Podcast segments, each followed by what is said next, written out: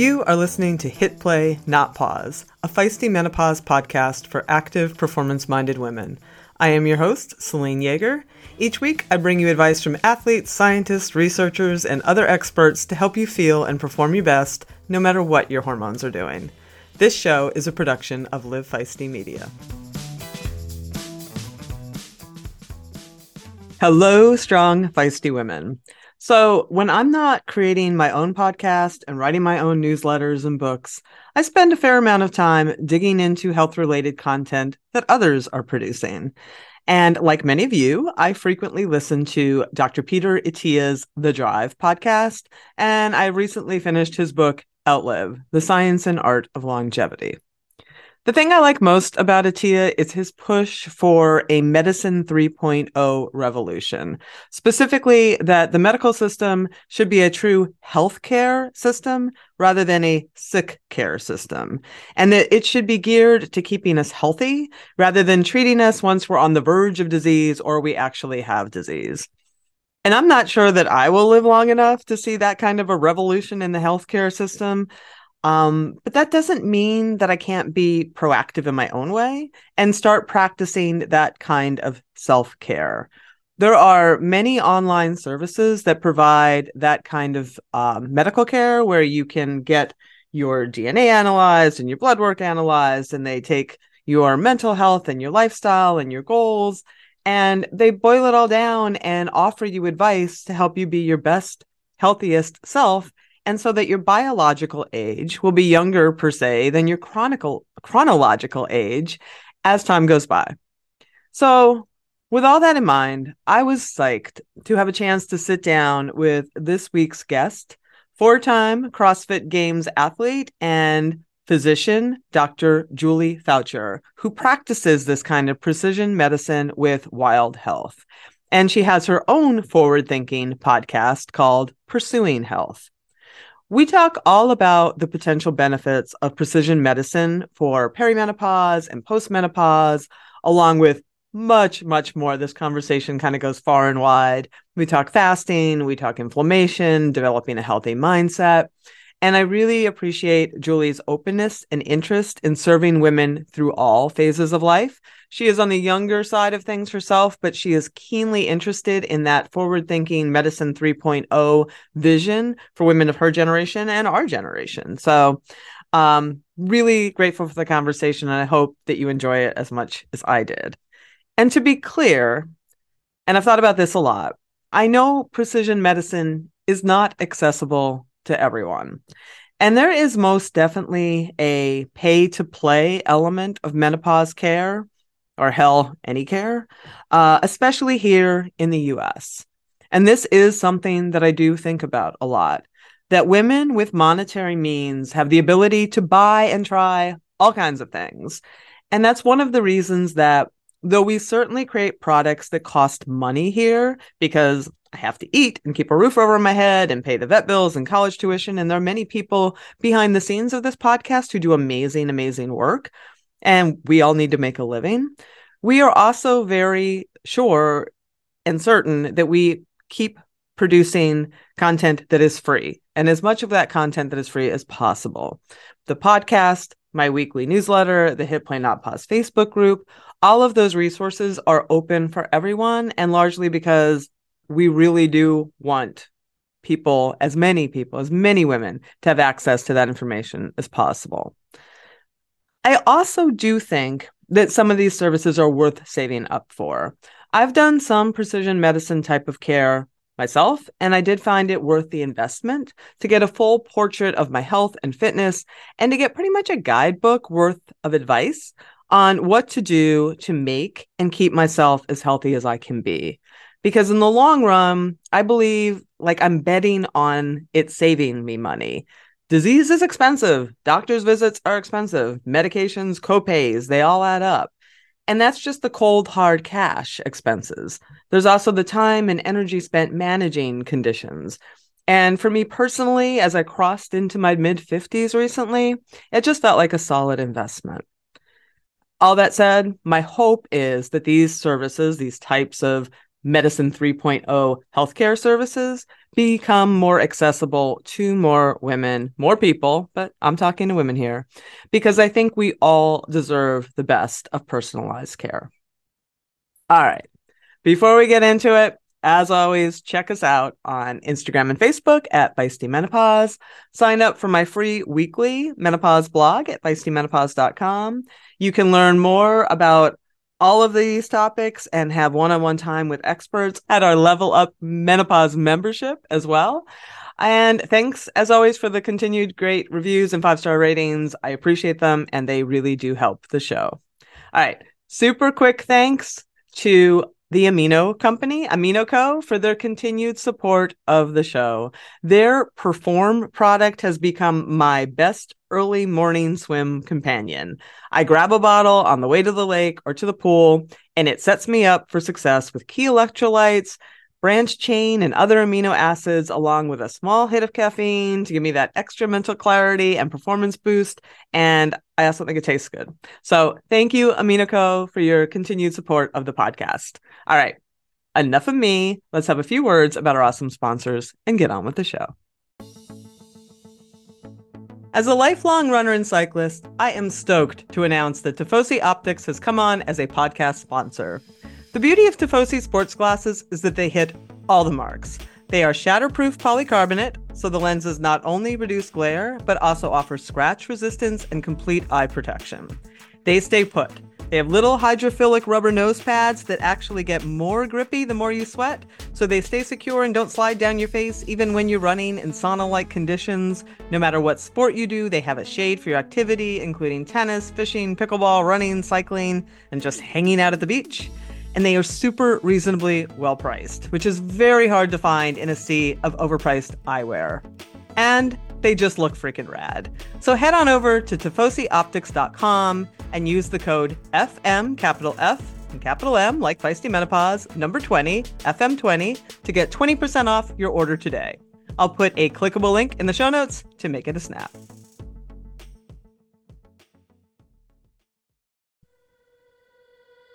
Good sleep. The one thing that sets you up for a great workout and a good day is quality sleep. We talk about it all the time here on the show, which is why I'm stoked to have Lagoon Sleep as a new sponsor. Because one of the most overlooked tools in a great sleep toolbox is the thing you literally rest your head on eight hours a night your pillow. A quality pillow is everything.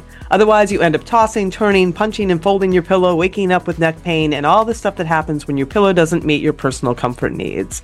Say hello to the most comfortable sleep you've ever had with Lagoon. They start you out with a two minute personalized pillow quiz and then pair you with your perfect pillow. I got the Otter, a cooling adjustable pillow that is perfect for side sleepers who run warm at night like I do. It is a dream. It's fully adjustable, so I was able to get the perfect loft and support and the cooling feature is everything. As someone who turned into a furnace every evening before menopause, I appreciate that the otter is stuffed with shredded gel infused memory foam, which instead of trapping heat from my neck and head, draws it away and dissipates it. It's truly delightful. I'm a good sleeper, and Otter has taken it to the next level with both support and cooling. Put my head down, good night, Irene. My Oura ring confirms what little tossing and turning I was doing is gone. The beauty of the pillow quiz is you can get the perfect pillow that you need to and make your sleep the best sleep you can have. Go to lagoonsleep.com slash hitplay and take the two-minute quiz to find your perfect match, and then use the code HITPLAY, all caps one word, for 15% off your first purchase. Sweet dreams.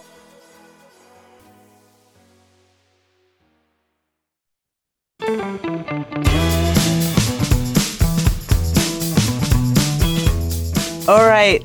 I am really stoked to have you here, Julie. Um, I'm a fan of your work. I'm a fan of your thoughtfulness and, and what you bring to the CrossFit space and other spaces. So thanks for being here. Well, thank you for having me, Selene. I'm a big fan of yours also, so I'm excited for this conversation. well, speaking of, you know, I we we had talked before and I sent you these questions and then I heard on one of my runs this amazing podcast that you did on wild health, which I'll link in the show notes on fasting for women.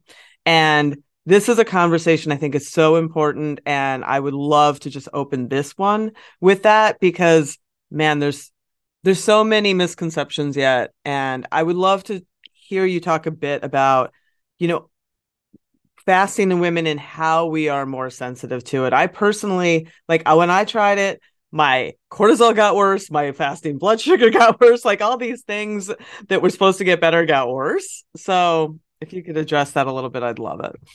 I would love to. It's such a important topic, a hot topic, and I really enjoyed that that discussion. I um, did that podcast with Dr. Aaron Donaldson, who's another wild health physician, and we love getting on and just talking about women's anything related to women. So it was really fun to do. And I think you know, it's something that I see all the time because we work with a population of women in wild health who I would say tend towards um, women who are already into fitness, who are already striving for health um, and have been for much of their lives. And fasting is a really powerful tool. You know, we've we've there's a lot of research on it specifically in men, not a lot in women yet.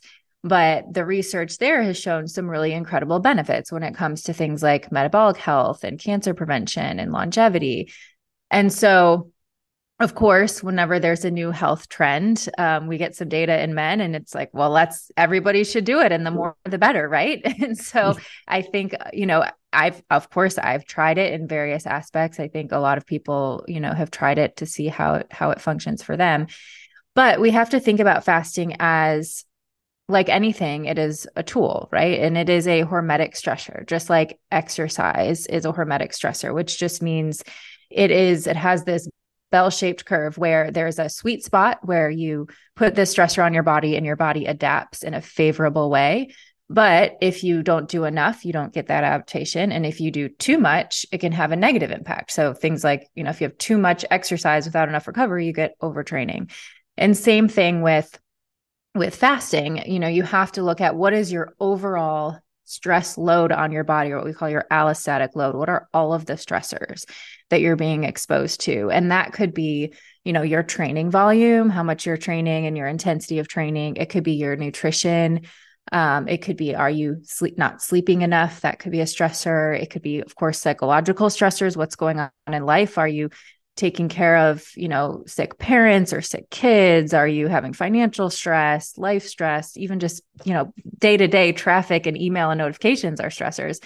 Um, and then you have environmental stressors too. So all of us are exposed to toxins in our environment. Obviously we can do our best to minimize those but li- living in the world today we're exposed to those as well. And so you have to look at infections. Those are another another source of stress. You have to look at what's the overall allostatic load or the stress load on your body and where does fasting fit into that, right? If you already have a huge stress load and your body is struggling to keep up, adding in even a small amount of fasting could push you over the edge and and contribute to more symptoms or more, you know, dysfunction in your stress response. Um, versus, you know, it might be some a tools um, you know, in in certain amounts, maybe not every day, but periodically to help be a little bit of that hormetic stressor and drive some adaptation um, or it might be something you use more frequently if you're someone who you know is facing a lot of metabolic disease and you know your overall it fits into that picture of overall stressors and stress load. And then for women specifically we have to think about the impact of our hormones and when is the right time to be doing fasting. Yeah and when you when you talk about women in perimenopause or menopause who are also training exercising um you know i i I, th- I see women running into low energy availability. I just see more problems than benefits with it. I'm wondering what your experience is there. I have a very similar experience with the women that I work with. So I I tend to see the pattern of women who are coming to me around the time of perimenopause who are you know type A hard driving hard workers their entire lives, right? So they're competing in their sport, training hard, they have families, they have jobs, and you know maybe for long periods of time have been through different diet fads and diet um, trends where maybe they've been really low carb or restricting calories at certain points in their lives.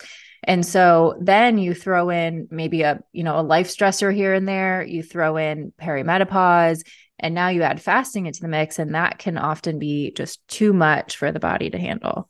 So I, I often see women when they're in that somewhere in that mix, and we're starting to see an overall negative impact where we where we see some increase in stress hormones or dysfunction in, in the stress axis, the HPA axis.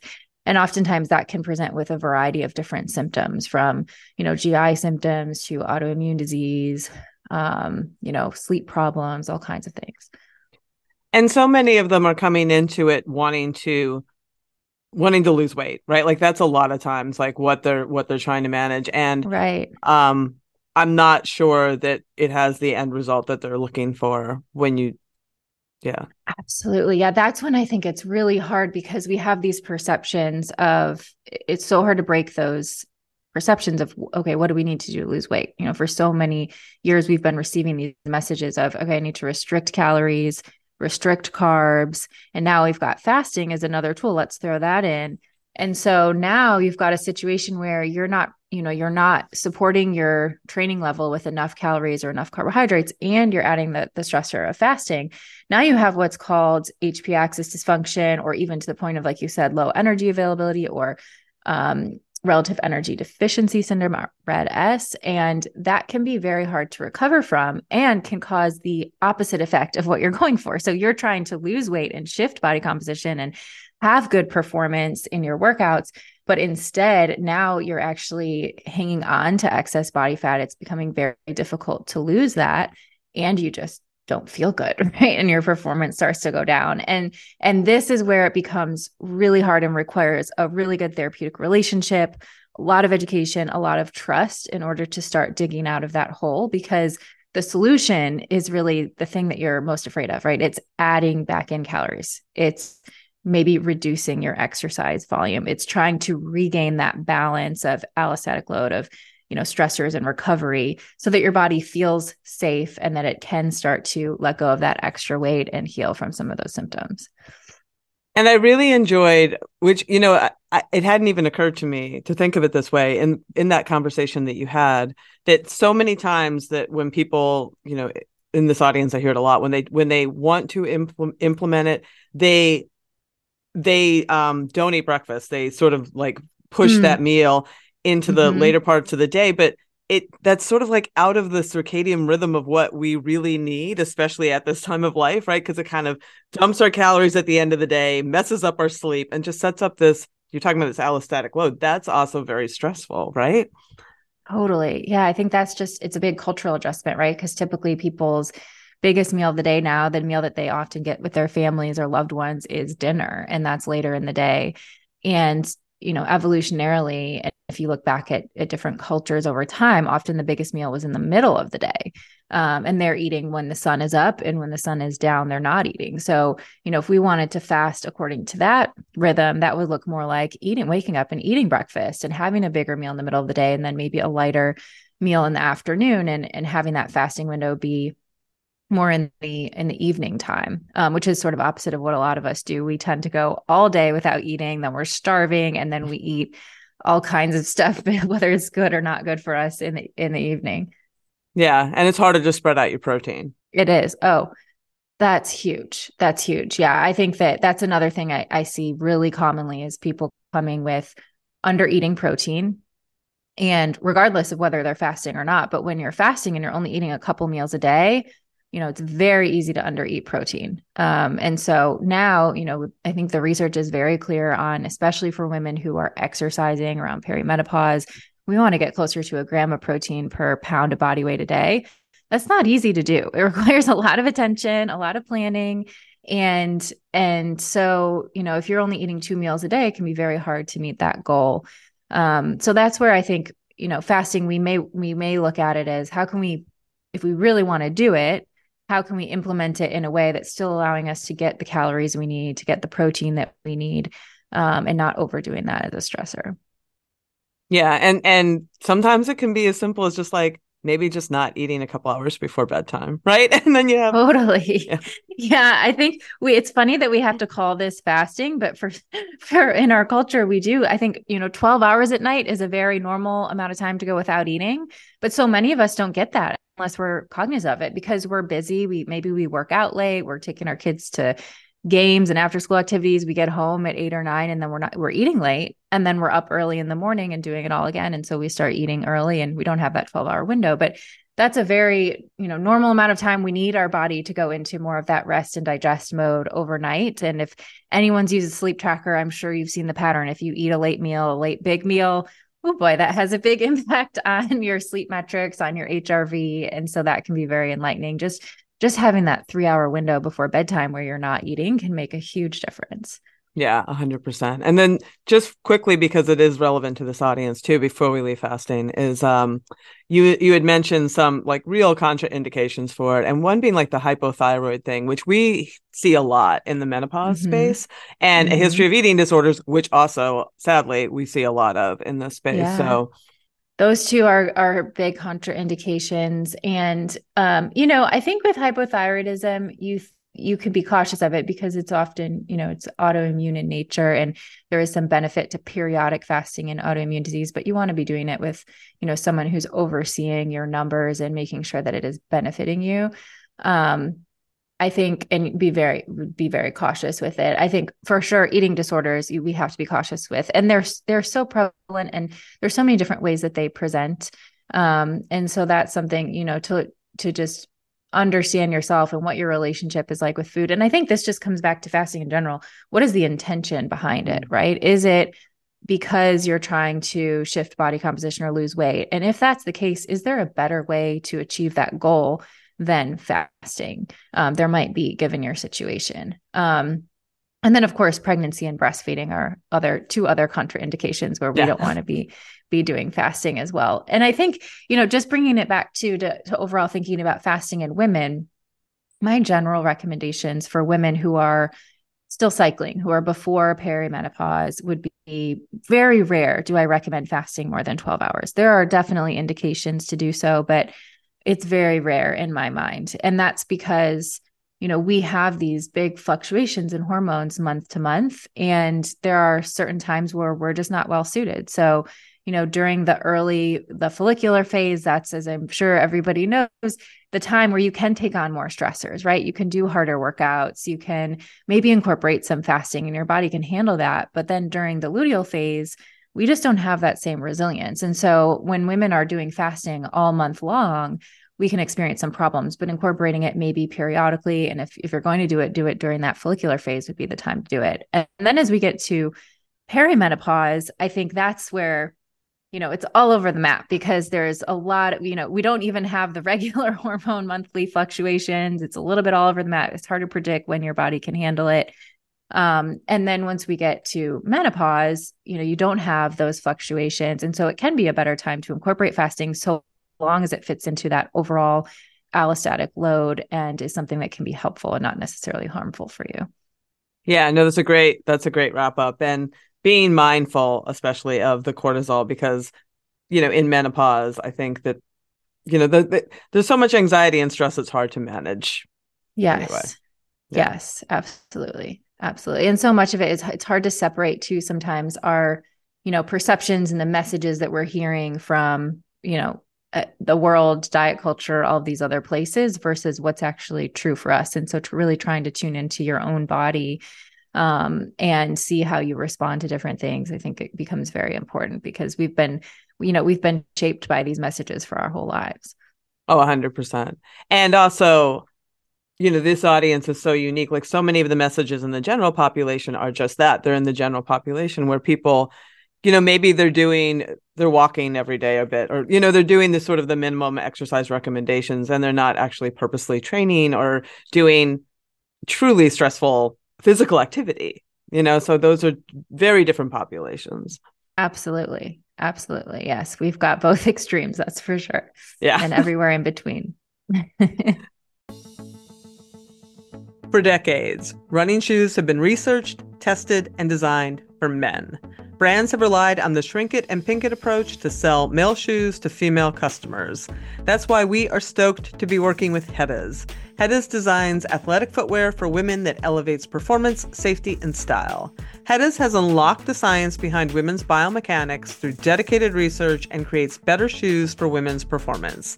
Some of HEDIS special features include a lower ankle collar to reduce rubbing on women's ankle bones, a breathable mesh toe box to allow for ventilation and accommodate female toe shape, a more narrow and reductive heel cup to reduce heel slippage and take pressure off the Achilles, a rounded instep that creates a snug fit through the middle to match the curvature of a woman's foot, and supercritical foam and a Pebax plate in the midsole to keep our legs going when the going gets tough. HEDIS has three shoe models designed for different sessions the Alma Cruise for your long runs, the Alma Tempo for training days, and the Alma Speed for pushing the pace. I've been running in the Alma Tempos, and they are a pleasure to train in. You can get your own pair of HEDIS at hedis.com and use the code FEISTY20, that's all caps, FEISTY20, for 20% off. Check it out today. We'll put a clickable link in the show notes to make it a snap.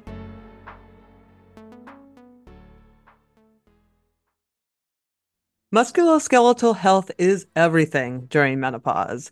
Everyone knows how much I love Joint Health Plus from Previnex, which has helped me get back to distance running after arthritic toes stopped me in my tracks. Now they have a product that has become my go to for muscle strength and recovery Muscle Health Plus. Muscle Health Plus contains all the key ingredients we talk about on this show, like creatine monohydrate, essential amino acids, and branched chain amino acids, plus even more cutting edge ingredients like HMB and estrogen that are scientifically shown to increase muscle growth, recovery, and strength. I use it every day during my early morning lifting sessions, and there's no question that it helps my power during those workouts and my recovery after. Plus, I love having everything I need from the best high quality ingredients in one reasonably priced shake.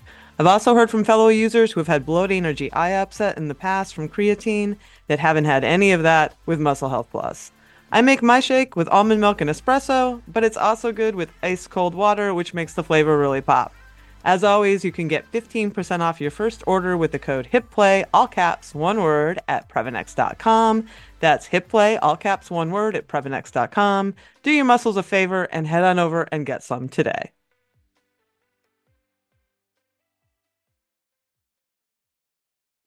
So let so let's pivot a little bit. You know, I've been following your sort your journey into self-reflection, which I have found mm. really interesting. You know, you've been very public about some some pretty deep internal work, you know, trying to get back in touch with yourself after what I understand you feeling pretty disconnected with yourself with as you chased achievements and what you perceive like the world wanted you to be. And menopause is a really big time. Like this midlife menopause time is an enormous time of self-reflection. And though you're not there yet, I do think the audience can benefit from hearing a bit about your journey and how you came across this and like what you've been doing to sort of find yourself, you know, in this little bit of a tunnel of confusion that you found yourself in.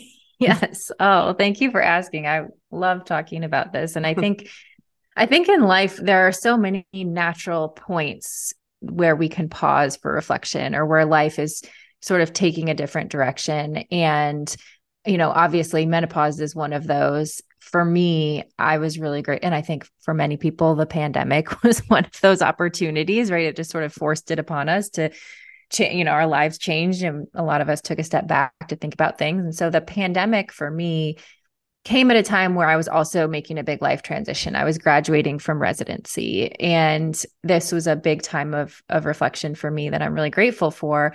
You know, before that, my life had always been about sort of achievement and perfectionism, right? I grew up doing gymnastics, you know, oh boy. all about perfection and um, school, I was always very, you know, teacher's pet, always very good in school. You know, I was the girl who was not happy with A's. I wanted A pluses and was never good enough. I was my own worst critic. And, you know, that really carried through medical school where I continued, you know, I competed in CrossFit and then residency. And, you know, I don't, I wouldn't change any of those things because I think it was all part of my path. But I think there were a lot of things that I woke up to that I realized I had um, sort of where I had strayed from the person that I wanted to be because I was so focused on achieving, um, you know, competing in CrossFit and doing well in school that I let a lot of other things that are important in life fall to the side and they just became less important. And so, number one being relationships. You know, I still, of course, I had friends and I had a relationship with my family, but really, if I look back at my behaviors and my actions, like nothing was more important than getting my training done and you know doing what i needed to do for school. So that meant just not having the same kind of deep relationships with friends and with my family. And and that led me astray at, at certain points in life where i you know made big life decisions and i didn't have that sort of i love i'm obsessed with michelle obama and she talks about her kitchen table of women who you know she would go to for advice and could talk about anything. And i didn't have that. And where i did you know where i where i did have friends who were there to speak truth to me i couldn't really hear them or listen to them because i was so focused on my own um, kind of what i thought was best my own achievements and so that led me astray i think certainly falling um, falling into the pattern of of just wanting to live the life that I thought other people expected of me. Like you do well in CrossFit, you do well in school, you think, oh, I'm going to be a doctor. I'm going to, this is people expect me to post on social media. So I'm going to do that. And, and you, instead of really asking myself, like, what did I want and what was important to me? Um, and so, you know, I think that the, after the, I graduated from residency during the pandemic, because of that, I had some free time and free space, which was unexpected. And that was the first time in a very long time in life that I had that. And I am so grateful for it because I think that had I just gone right from residency into a traditional mm-hmm. primary care job, which many people do, you know, I probably would have just gotten busy with life and continued to be on this treadmill and maybe looked up 20 or 30 years when I was in, you know, perimenopause or menopause and maybe my kids had left the house and and been like, "Wow, how did I how did I get here?" But um, you know, I'm so grateful that I had this time, you know, in my early 30s to take a step back and say, "Hmm, there's some things that I want to change about life and, you know, things that influences that I want to shift." And so I did go into this really deep state of reflection. I read a lot of books. I spent a lot of time meditating. I did counseling. I um, did I even did a fasting retreat five days. So this is another application of fasting can be for mental clarity and sort of spiritual connection. So I did a fasting silent retreat in the woods by myself. Um, and that really started for me this sort of new direction and new journey. And in that process, you know, I I started healing a lot of relationships, just, you know, I wrote a lot of letters um, to family and friends, spending more time on relationships. I took time away from social media. So I even went to the point of deleting my Instagram account, which is a little crazy because uh you know you can't it's they make you when you go to delete it they say are you sure because you can't get this back wow. but i just knew it was an important action for me to take to just say that this does not have control over me, you know, and and so I ended up deleting it, and then by some miracle weeks later, I got it back. I, you know, a friend convinced me that it probably wasn't the best idea because I do have a platform and I can use that platform for for positive.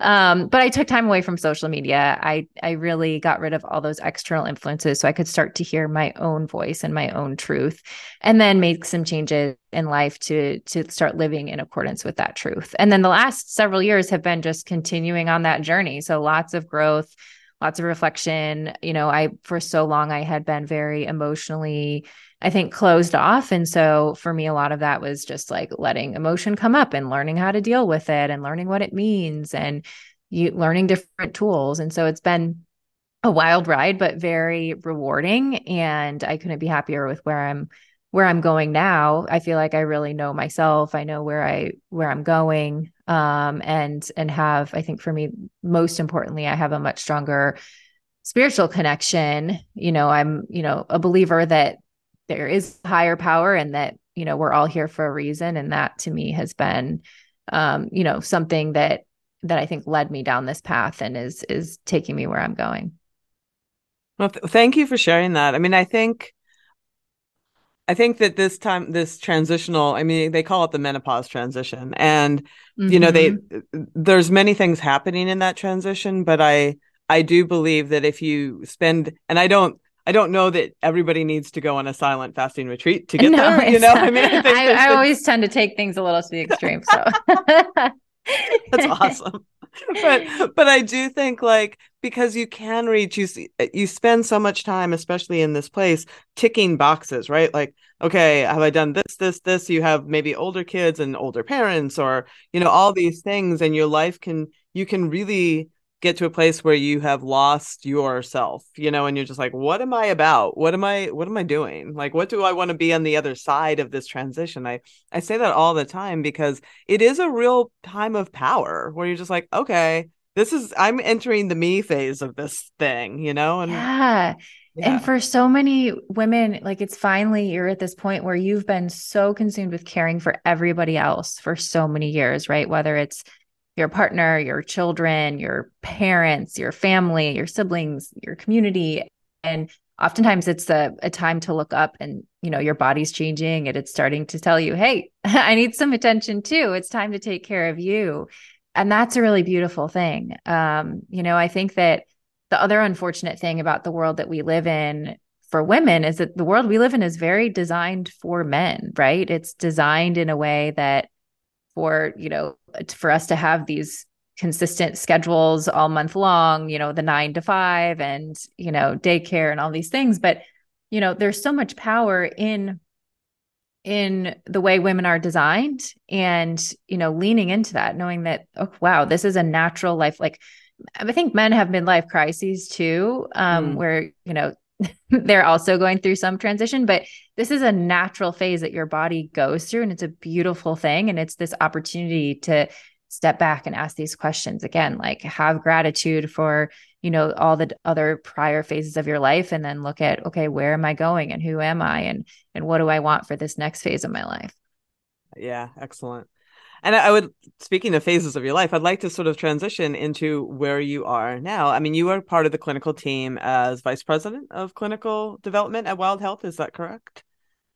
I don't know if I specifically have that title, but I'm mostly I'm where I pulled patients. it from the internet. Yes, so somebody called old. you that.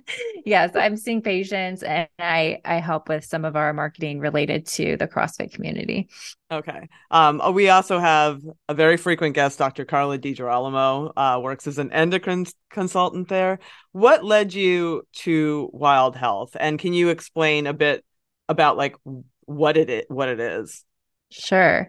So I came to Wild Health during that transition period. Um, you know, after residency, it wasn't what I had originally planned. I, w- I had thought I wanted to do a direct primary care practice and use a functional medicine approach and focus especially on people who were sort of in the CrossFit or fitness community. And then I met the team from Wild Health and was really impressed with what they were doing um, and wanted to be part of that mission of just reaching more people and bringing this type of care to more people. And and what intrigued me most is that you know we're we're doing this cutting edge care. It's a I think it's a great balance of you know doing things that are evidence based or science based, data driven, but also being very open to um, you know other other modalities and using each person as their own n of one experiment and just using them um you know using this n of one experiment approach where you know some some doctors might say like oh well we don't know if, if acupuncture if there's great studies for acupuncture for that specific indication but we would say, well, let's try it, right? Like, let's see if it works for you. Let's have a metric that we're going to track to see if it's something that actually helps you. Um, and that, and that I think is a really fun and creative approach. And so, what we do with patients is we start with every patient, we get a very detailed view of your labs as well as your genetics. And we use those to help guide us to design those N of one experiments to try to get closer to optimal for you in the shortest amount of time. Um, and you know when i first joined we were we were looking at partnering with crossfit to provide, the, provide this care for the crossfit community so that was very exciting and that has evolved over the last few years and now we're a official sponsor of the crossfit game so we're still very much involved in the crossfit community and that's been really rewarding for me because i see them as as complementary. You know crossfit i think is an incredible tool for improving health um, with you know the obviously the the fitness approach nutrition but also the community aspect. And so wrapping around this type of medical care i think is very powerful. Yeah and it's you know dr peter attia which i'm sure you're familiar with him and the, the drive sure, podcast yeah. and his uh, uh, outlive book but i mean he in his book he calls it medicine 3.0 which i think is an interesting way to look at it is that you know we the first phase was maybe just understanding the body and disease, you know, it's sort of that basic fundamental level. And then it was, we're sort of in 2.0 where you get sick and we do something about it you know or, mm-hmm. but this is more like we can start seeing the like we know what leads to the sick and maybe we can do something about it you know. It could be called preventative medicine but um i think it's even a little more aggressive than that. I mean it's really optimal health wellness medicine right Right. It's, you know, so much of our conventional healthcare system is sick care. It's waiting until it's how it's designed. It's basically monitoring you and waiting until you get sick and then we do something. And usually that doing something involves a drug or a procedure. But I think, you know, people are are very much now looking for a different approach where we are not only being preventative, but we're looking for root causes. And so if you come with a symptom, we want to understand what's the root cause of that symptom and how can we address that instead of covering it up with a medicine that has more side effects and then maybe you need another medicine. You know, not to bash I think there's farm for pharmaceuticals. There are there are incredible pharmaceuticals out there that have incredible impact, but we, it's not everything, right? And so there's so much that we can do to address the root cause, and that's very much the approach that we take. Is let's look at all the data. Now we we have so much data out there and i think we want to empower individuals with their own data instead of that being something the healthcare system owns. Um, so you should know your dna you should know all of your labs. You have these wearables that you can track your sleep and your hrv and your blood sugar. And then you know experiment. Know what what are the behaviors that impact you personally and impact those numbers and help you feel well and perform well um, and achieve whatever goals it, are, it, it they are that you are going for yeah, and speaking of like peri and postmenopausal women specifically, like this is definitely a a time when you can see where a woman really should put her health at front and center, right? Because mm-hmm. the you can see lipids start to rise and cortisol and blood sugar may be harder to manage. Mm-hmm. Do you do you work with many women in this space? Can you sort of speak a little bit about your experience with working with this demographic? Sure. Yes, we work frequently with this demographic and I think it's a great time to to you know get a handle on your data and what's happening. I think that you know this is a frequent demographic that's coming to us one because you're experiencing symptoms. Um, maybe you've had a couple nagging health health things along the way but you've sort of pushed through. Now you're experiencing different symptoms or the things that you've tried before for for losing weight or, or gaining health just aren't working anymore. Um, it's also a time where you're maybe seeing your um, you know parents get sick or or family members get sick and you want to prevent those conditions from happening and you you've maybe got young kids or you've got kids who are maybe going to be having their own kids soon and you want to be around to be part of their lives. And so it's a great time to to start looking at all of your data. And so we really dive deep. We look at really comprehensive you know dna uh, in a number of different areas.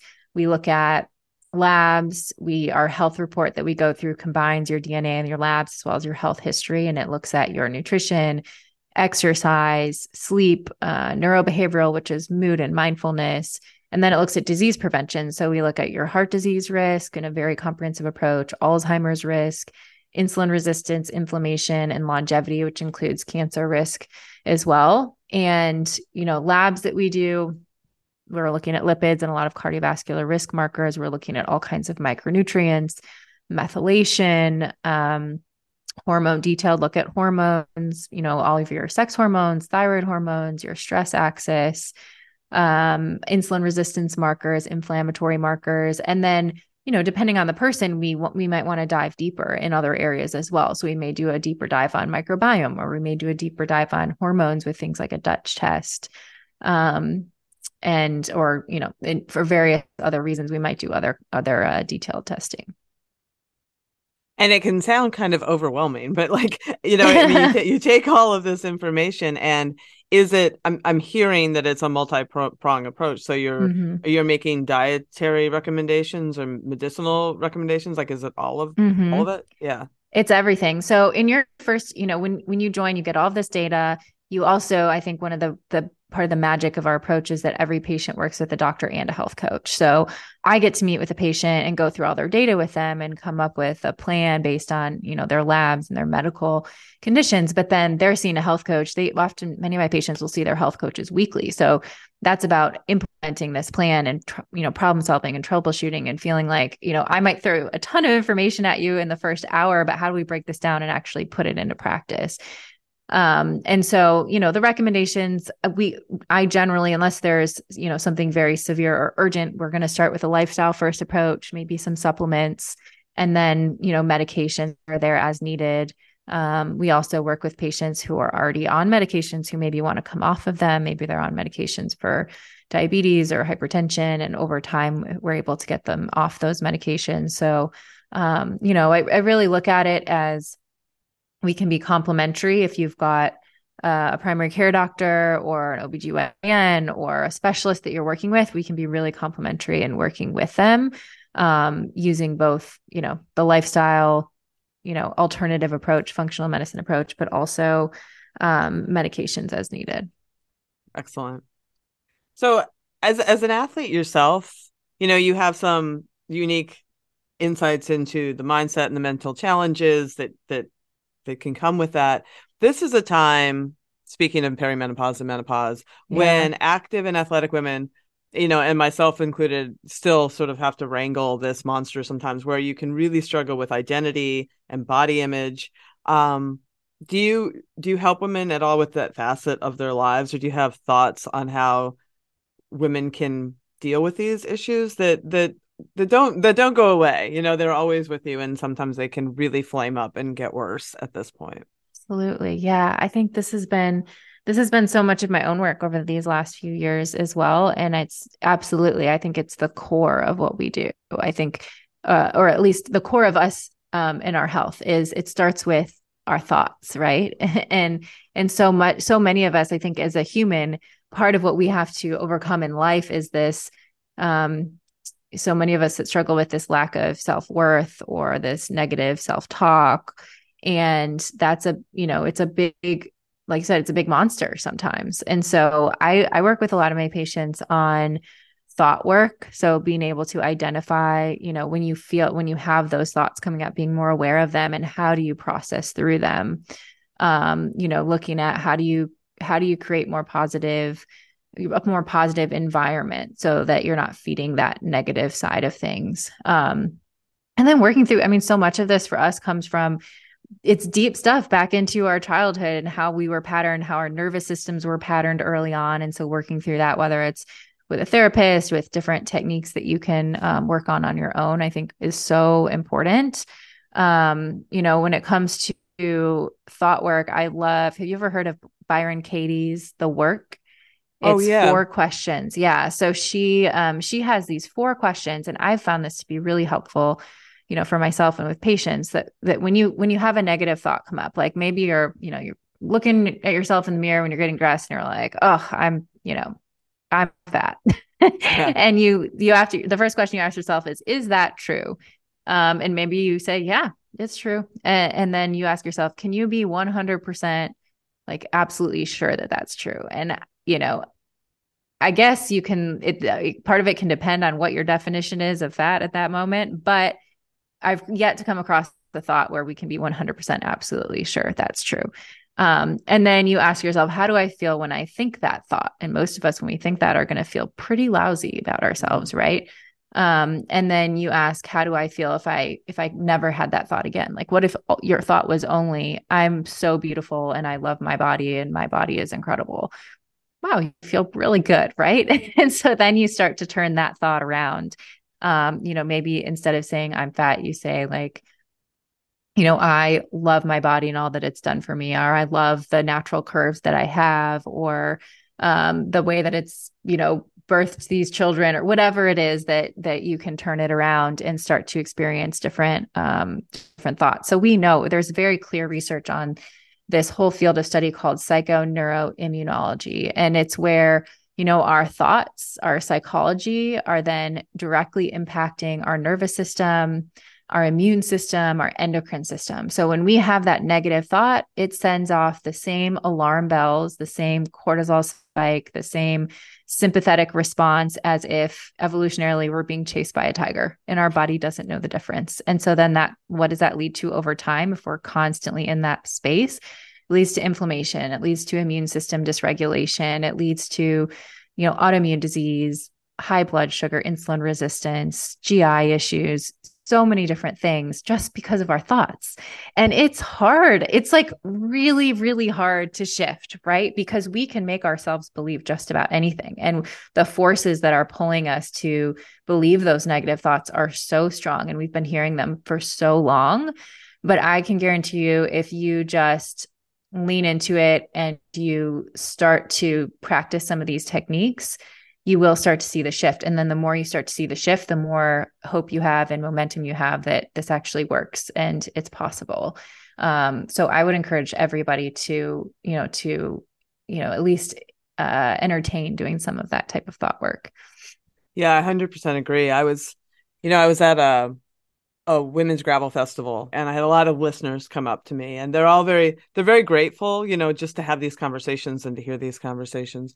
But one woman and i'm going to really try not to cry because it was so moving um she said she she rides mostly with younger women and she said mm-hmm.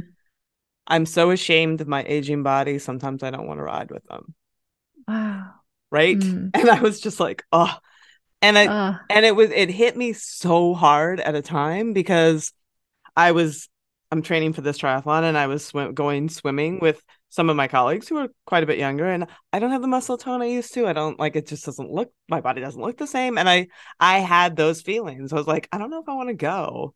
You know, mm. so it can mm. actually stop you from yeah, doing these things that are so good for you uh, mentally and physically. It's really profound. And we grew up in a time when like fucking Cosmo magazine was like, you know, bars over people's eyes, like, look at this person, you know, like right shaming them in in in the pages of national magazines, like, oh, you should never wear shorts after age, whatever.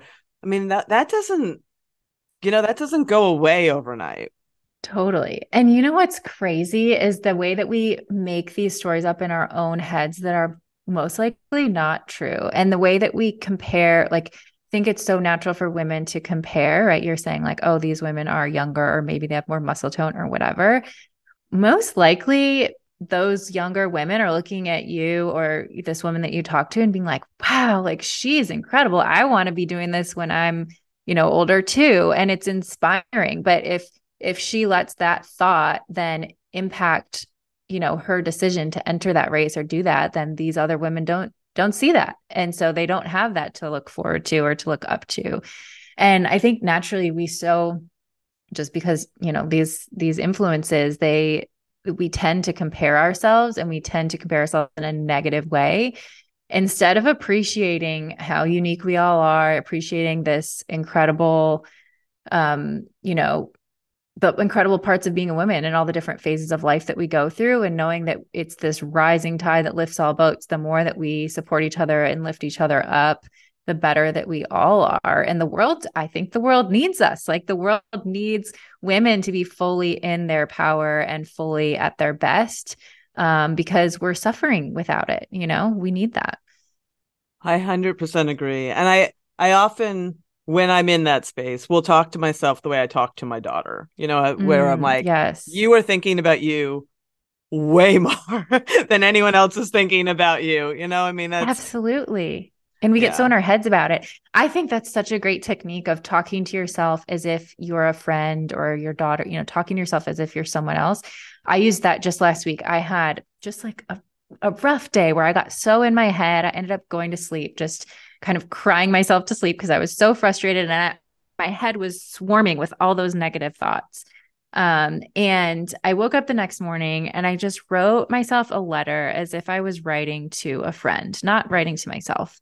And all of this incredible stuff came through. It's somehow by put taking yourself out of your own head and writing to yourself as if you're someone else, we're able to really um, pass along so much wisdom. And then it really sunk in for me and, and just made such a big difference. And I've experienced such a shift. So, you know, we're often so much better at uh, taking care of everybody, everybody else besides ourselves. So sometimes use that to your advantage and, you know, talk to yourself as if you're a friend or write yourself a letter as if you're a friend and you'll be surprised what might come out. I love that. I love that. I appreciate you sharing all of your wisdom with us today. And uh, is there anything, you know, as we wrap up that we haven't talked about or, or any messages that you would like to leave our audience about taking care of themselves in this next chapter of their lives? Oh gosh, that's such a great question. Um, I just think aside from what we've already talked about, I think there's also so much power in in being together. So, you know, obviously listening to podcasts like this is very empowering because you get so much information and you are part of this community. But so much of our pain, like you said, the thoughts that we have comes from the way that we tend to isolate ourselves and all the shame that's associated and the way that that tends to keep us in our own heads and keep us isolated. So I would encourage you, you know, find a few women that you really trust that can be or like Michelle Obama says, your kitchen table or your women that you travel through this phase of life through and other phases of life through. Um, and just, you know, reach out. It's a little bit scary to do that or be the first person to do that. But when we open up, we realize that, you know, everybody else is going through some variation of the same thing and it's normal. And what we're seeing on the outside is usually not what's actually happening on the inside. And i think that makes the journey so much more rewarding um, and so much more fun. And we're able to help each other because you know each you you know the things that you've been through you might be able to share and help somebody else and vice versa and we don't feel like we're going through it um, so isolated. And and i think that's just true for menopause in general. For so long it was something that was taboo and nobody talked about it and your your doctor doesn't really have much for you. And so it is very isolating but let's lean into you know going through it together and um, you know empowering each other to be at our best. I think that the best years are ahead of you. When I think sometimes when women are in menopause, they're thinking they're seeing all the things that have have gone on before and thinking, oh, it's downhill from here. But that is so not the case. I think it can be the best. I think as we get older, the best years are always ahead of us because we have so much wisdom, we have so much life experience, and um, I think we just keep getting better and better and better.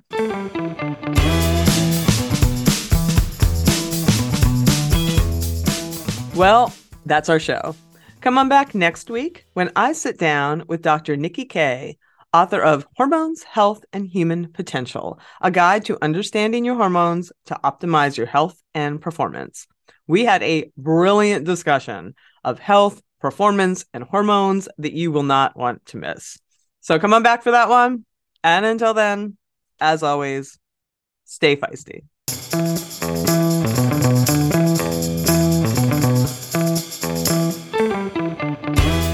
You've been listening to Hit Play, Not Pause, a feisty menopause podcast for active, performance minded women. I'm your host, Selene Yeager. The show is edited and produced by the strong, talented, and amazing women at Live Feisty Media. Follow us on social media at Feisty Menopause. And please help us spread the word. Screenshot and share this episode on your social media channels with the tag at Feisty Menopause. Share the show with your friends and please subscribe, like, review, and rate this show wherever you get your podcasts. Word of mouth and good reviews make it easier for other listeners to find. Thanks for listening, and as always, stay feisty.